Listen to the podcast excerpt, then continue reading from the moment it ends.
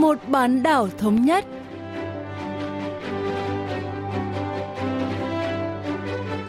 Thanh Hảo xin kính chào quý vị và các bạn. Mời quý vị và các bạn cùng theo dõi chuyên mục Vì một bán đảo thống nhất của Đài Phát thanh Quốc tế Hàn Quốc KBS World Radio. Trong phần 1 diễn biến quan hệ liên triều, chúng ta cùng nghe phân tích về những nỗ lực triệt để của Bắc Triều Tiên để ngăn chặn sự bùng phát của virus corona chủng mới. Ở phần tiếp theo cận cảnh Bắc Triều Tiên, mời các bạn cùng tìm hiểu về sinh viên miền Bắc đi du học.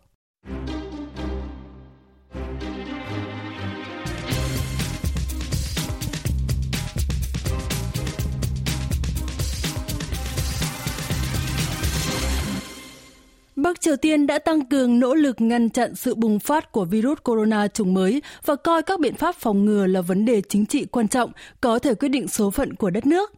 지금 우리나라에서 신종 코로나 비루스 감염증이 발생되지 않았다가요. 안심하지 말고 신종 코로나 비루스 감염증을 막기 위한 사업에 Ngày 2 tháng 2, Bắc Triều Tiên xác nhận chưa có trường hợp nhiễm virus corona chủng mới nào ở nước này. Bình Nhưỡng coi tình hình dịch bệnh nghiêm trọng đến mức thậm chí có thể ảnh hưởng đến ngoại giao khu vực. Nhà bình luận thời sự Choi Young-il phân tích sâu hơn. 우리나라도 지금 뭐 범부처 정부 기구가 만들어지죠. Bắc Triều Tiên đã thành lập ban chỉ huy khẩn cấp gồm các bộ trưởng và thứ trưởng. Báo Lao động, cơ quan ngôn luận của Đảng Lao động Bắc Triều Tiên, ngày 4 tháng 2 đưa tin Đảng đã thực hiện các biện pháp bổ sung để hỗ trợ các đơn vị liên quan thuộc Ban chỉ đạo phòng dịch Trung ương nâng cao năng lực, tổ chức các dự án, truy tìm bất kỳ kẽ hở nào trong các nỗ lực phòng ngừa và đề xuất các biện pháp đối phó chi tiết. Tờ báo cũng khẳng định những đơn vị đó sẽ đủ khả năng đối phó với tình hình hiện tại với sự góp sức của các quan chức có trách nhiệm từ Ban Thư ký Nội các, Bộ Y tế, Bộ Nông nghiệp và Bộ Thương mại.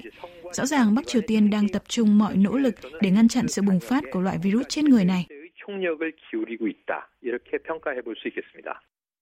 Ngày 22 tháng 1, Bắc Triều Tiên đã đóng cửa biên giới và chặn khách du lịch nước ngoài vào nước này. Ngày 28 tháng 1, miền Bắc tuyên bố áp dụng cơ chế khẩn cấp chống virus và quyết định cách ly toàn bộ người nước ngoài đến nước này qua đường Trung Quốc trong vòng một tháng. Đến ngày 30 tháng 1, Bình Nhưỡng tạm thời đình chỉ hoạt động của văn phòng liên lạc liên triều tại thành phố biên giới Khe Song.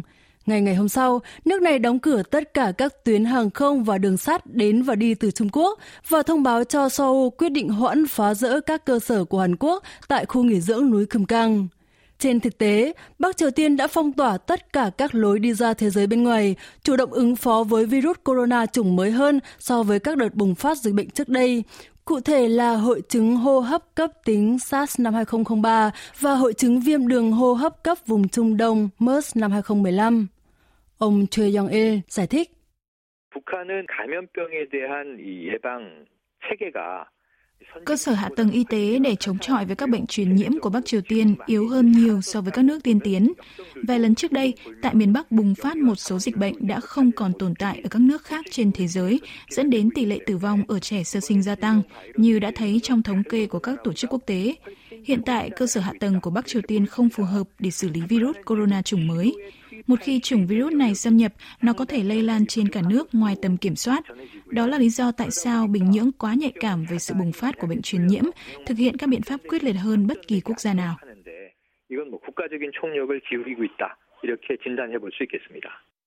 Lượng khách du lịch Trung Quốc đến Bắc Triều Tiên tăng nhanh cũng là một lý do khiến miền Bắc nhanh chóng triển khai biện pháp ngăn chặn virus. Hơn 300.000 khách du lịch Trung Quốc đã đến thăm Bắc Triều Tiên vào năm ngoái. Chính phủ Bắc Kinh đã khuyến khích công dân đến miền Bắc trong một động thái rõ ràng nhằm hỗ trợ đồng minh cộng sản thông qua du lịch, bởi ngành này không nằm trong khuôn khổ lệnh trừng phạt của Hội đồng Bảo an Liên Hợp Quốc. Nhưng giờ đây, Bắc Triều Tiên, nước có chung biên giới với Trung Quốc, lại lâm vào tình thế khó khăn vì hạn chế du lịch và giao thương với Bắc Kinh. Hãng thông tấn Trung ương Triều Tiên KCNA tuần trước cho biết, nhà lãnh đạo Kim Jong-un đã gửi thư và tiền khuyên góp cho Chủ tịch Trung Quốc Tập Cận Bình, bày tỏ niềm cảm thương sâu sắc với người dân Trung Quốc. Nhà bình luận Choi Yong-il cho biết,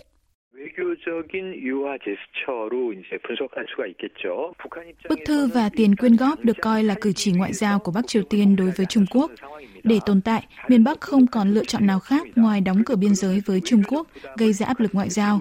Nếu Bắc Kinh đổ lỗi cho Bình Nhưỡng vì đã quay lưng lại với Trung Quốc, Bắc Triều Tiên sẽ không còn quốc gia nào để nương tựa. Vì vậy, miền Bắc đã làm tất cả những gì có thể. Thực tế là Bắc Triều Tiên nghèo khổ không thực sự có khả năng và tâm thế gửi quyên góp cho Trung Quốc. Bức thư và chút quyên góp cho thấy miền Bắc đang mong muốn Trung Quốc thông cảm cho các biện pháp kiểm dịch mới nhất của nước này.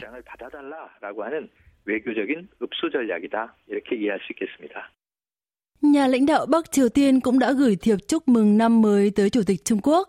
Hôm 3 tháng 2, hãng thông tấn Trung ương Triều Tiên KCNA đã công bố danh sách các nhà lãnh đạo mà Chủ tịch Kim Jong-un đã gửi thiệp chúc mừng và đề cập đến ông Tập Cận Bình đầu tiên.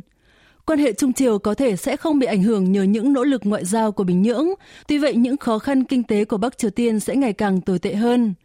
Đình chỉ thương mại với Trung Quốc có thể gây rủi ro cho nền kinh tế Bắc Triều Tiên. Bằng cách xuất khẩu hàng hóa sang Trung Quốc, Bắc Triều Tiên đã kiếm được ngoại tệ và tồn tại được trước các lệnh trừng phạt mạnh mẽ của Liên Hợp Quốc và Mỹ áp đặt. Giao thương với Trung Quốc chiếm 91,8% giao dịch quốc tế của Bắc Triều Tiên năm ngoái. Nếu hoạt động buôn lậu và kinh doanh không chính thức của thị trường tư nhân hay còn gọi là trang ma tăng cũng bị đình chỉ, nhà lãnh đạo Kim Jong-un có thể sẽ phải thay đổi chính sách. Ông Choi Yong-il lý giải.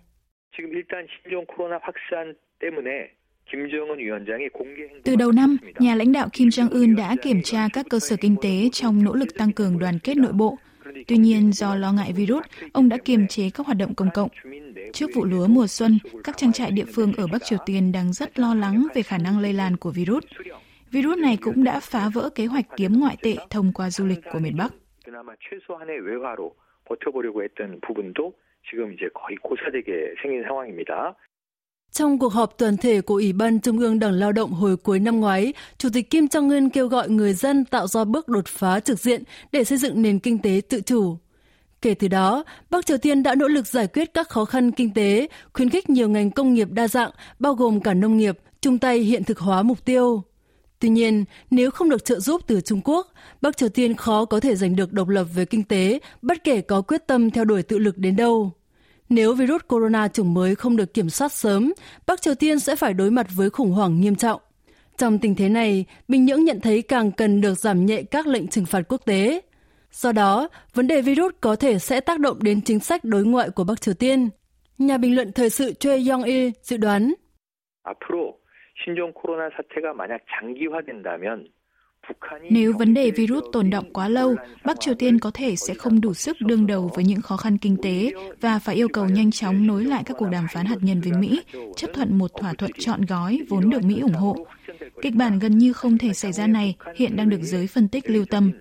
Lo ngại về sự bùng phát virus corona chủng mới, một yếu tố không lường trước, có thể khiến Bắc Triều Tiên dịu lại thái độ và tạo ra bước ngoặt cho quan hệ Mỹ-Triều. Song song với những nỗ lực kiểm dịch quyết liệt để ngăn chặn sự bùng phát của virus trên toàn lãnh thổ, Bắc Triều Tiên có thể sẽ thay đổi lập trường cứng rắn. Sự lây lan toàn cầu của dịch viêm phổi Vũ Hán đang là yếu tố mới có khả năng ảnh hưởng đến tình hình ngoại giao xung quanh bán đảo Hàn Quốc.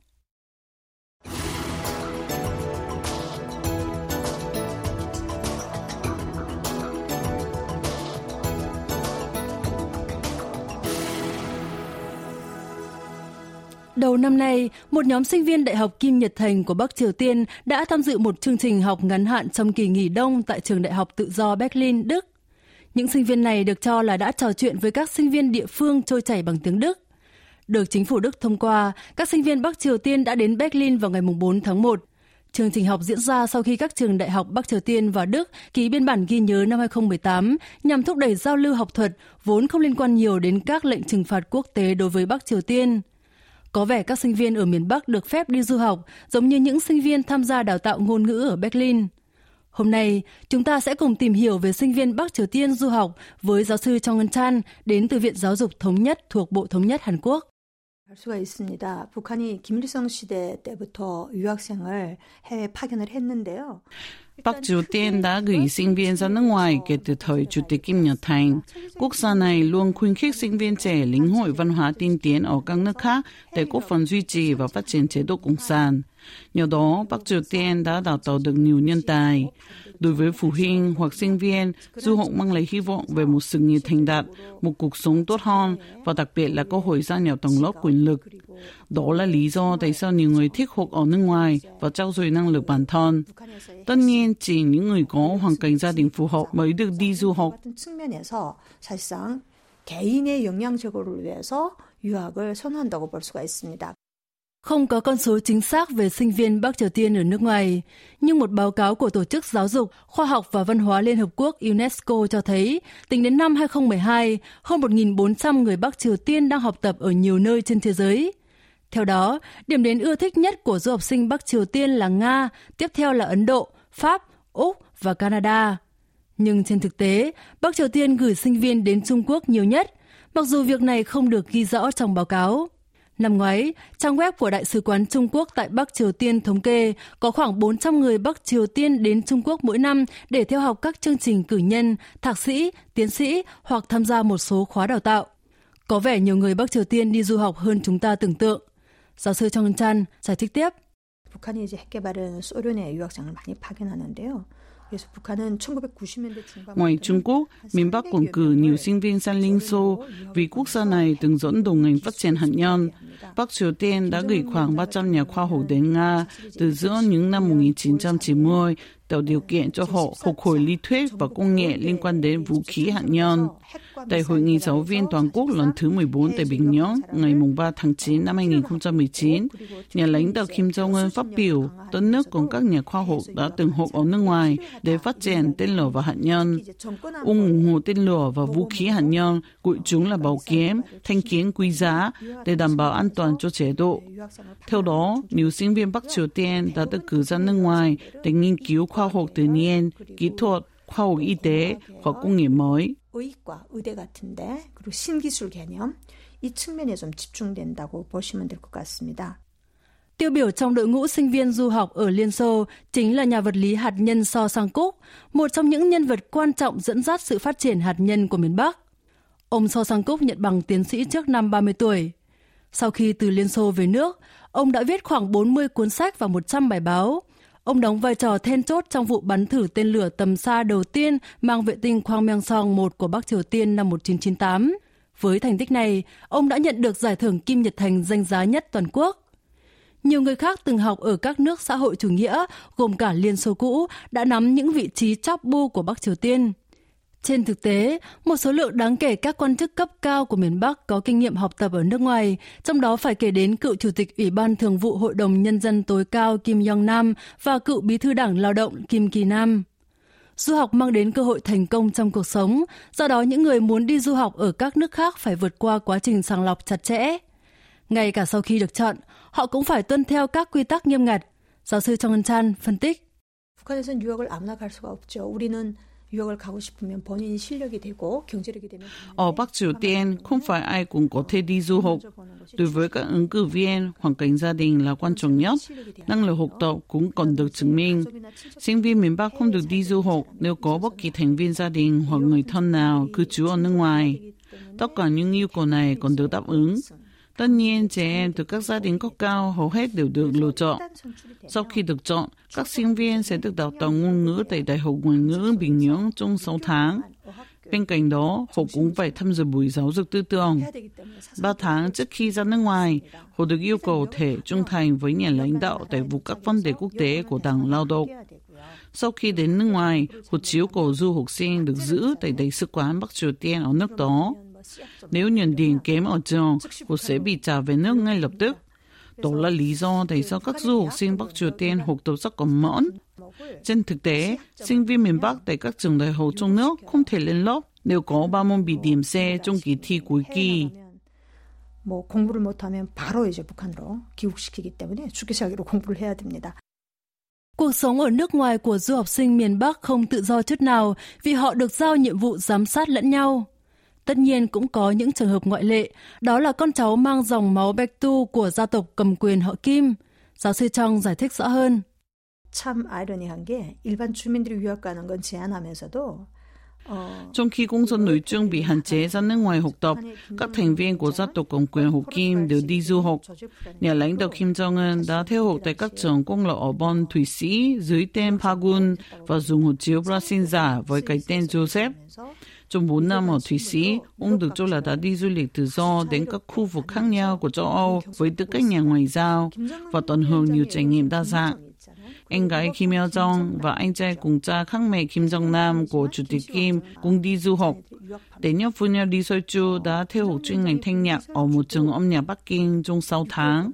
베이징 음악 학교에서 성악을 공부한 경력이 있습니다. Chủ tịch Ủy ban Quốc vụ Bắc Triều Tiên Kim Jong-un đã tận hưởng cuộc sống học đường tự do và thích chơi bóng rổ ở Thụy Sĩ. Kể từ những năm đầu cầm quyền, ông đã tích cực khuyến khích thanh niên ra nước ngoài học tập, nỗ lực nuôi dưỡng các tài năng trẻ. Trước đây, Bắc Triều Tiên đã chọn những sinh viên xuất sắc và cấp học bổng chính phủ cho họ đi du học. Nhưng ngày nay, một số người phải dùng tiền cá nhân để đi học ở nước ngoài. Nói cách khác, tình hình tài chính quốc gia xấu đi buộc nhà nước phải đặt gánh nặng kinh tế lên các cá nhân có nhu cầu du học. Ngày nay, một số người có thể học tập ở nước ngoài nếu họ có quan hệ tốt với các quan chức trong đảng và đáp ứng các yêu cầu cơ bản. Có thể nói, số lượng sinh viên miền Bắc học tập ở nước ngoài gia tăng được cho là thước đo phản ánh ý chí quyết tâm của miền Bắc về mở cửa xã hội và hội nhập toàn cầu.